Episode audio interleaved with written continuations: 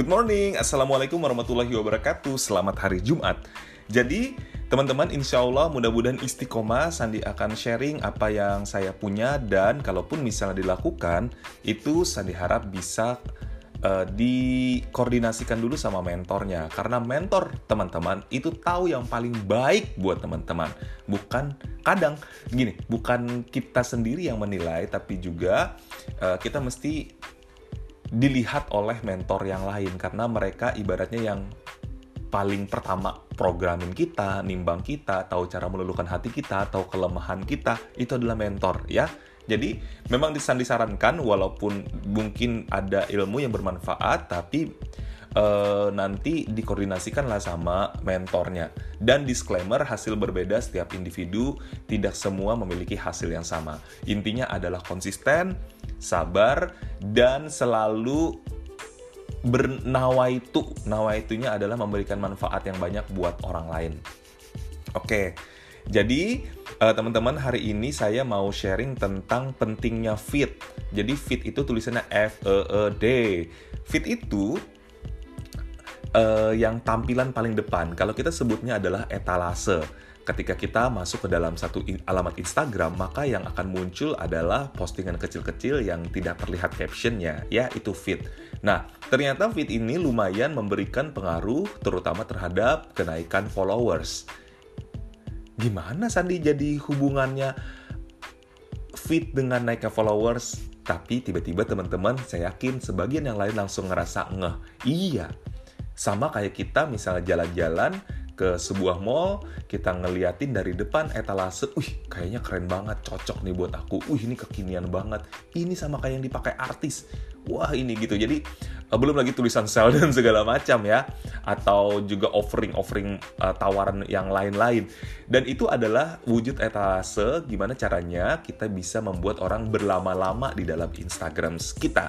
So penting sekali untuk memperhatikan yang namanya feed, ya soalnya nih antara fit bisa juga jadi kaki. Aduh gimana? Maaf ya yang uh, jago bahasa Inggris. Oke okay, jadi um, Pertama, fit itu kenapa penting? Ya tadi seperti yang saya bilang dan bagaimana sih caranya supaya rapi? Kalau hemat Sandi itu adalah teman-teman pastikan memiliki tiga warna di Instagramnya di uh, konten setiap konten. Jadi pilih warna misalnya nih hitam, putih, kuning itu kan kayak Sandi. Mungkin teman-teman bisa hijau tua, hijau muda, putih gitu ya.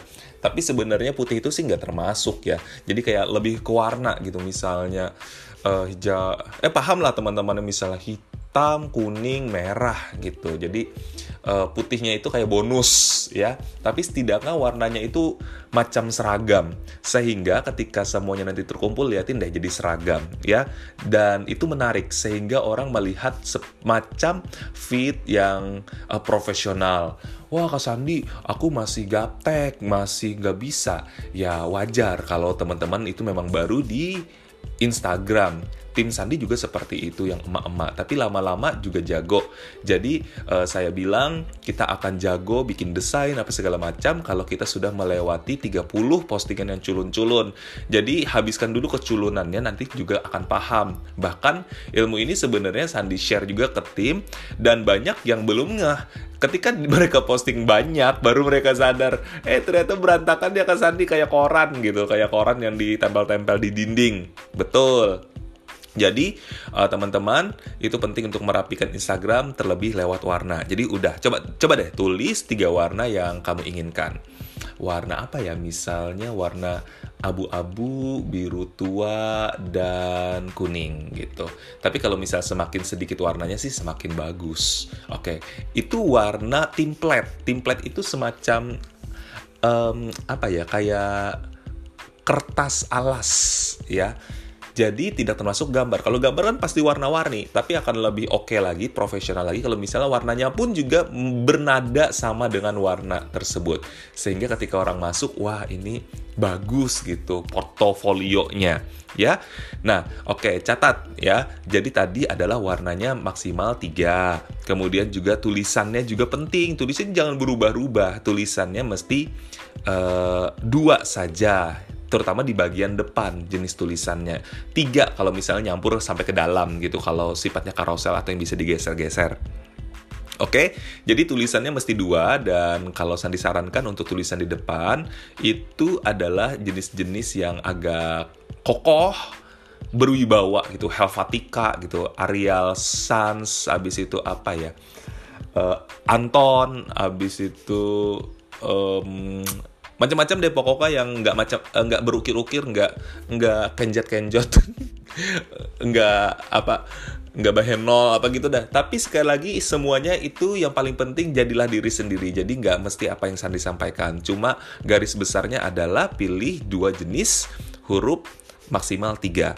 Kemudian lagi, oke, okay, kembali ke warna tadi. Teman-teman warnanya berpengaruh, tapi saya pernah dapat satu uh, bahasan di mana untuk di dunia warna yang paling banyak digunakan brand itu adalah warna biru karena itu yang katanya sih paling fortune gitu, paling beruntung ya. Habis itu kedua warna merah, kemudian lanjut ke hijau, oranye, kuning gitu ya. Tapi sekali lagi sesuaikan dengan diri masing-masing. Hah, warna pink nggak ada? Ya, coach.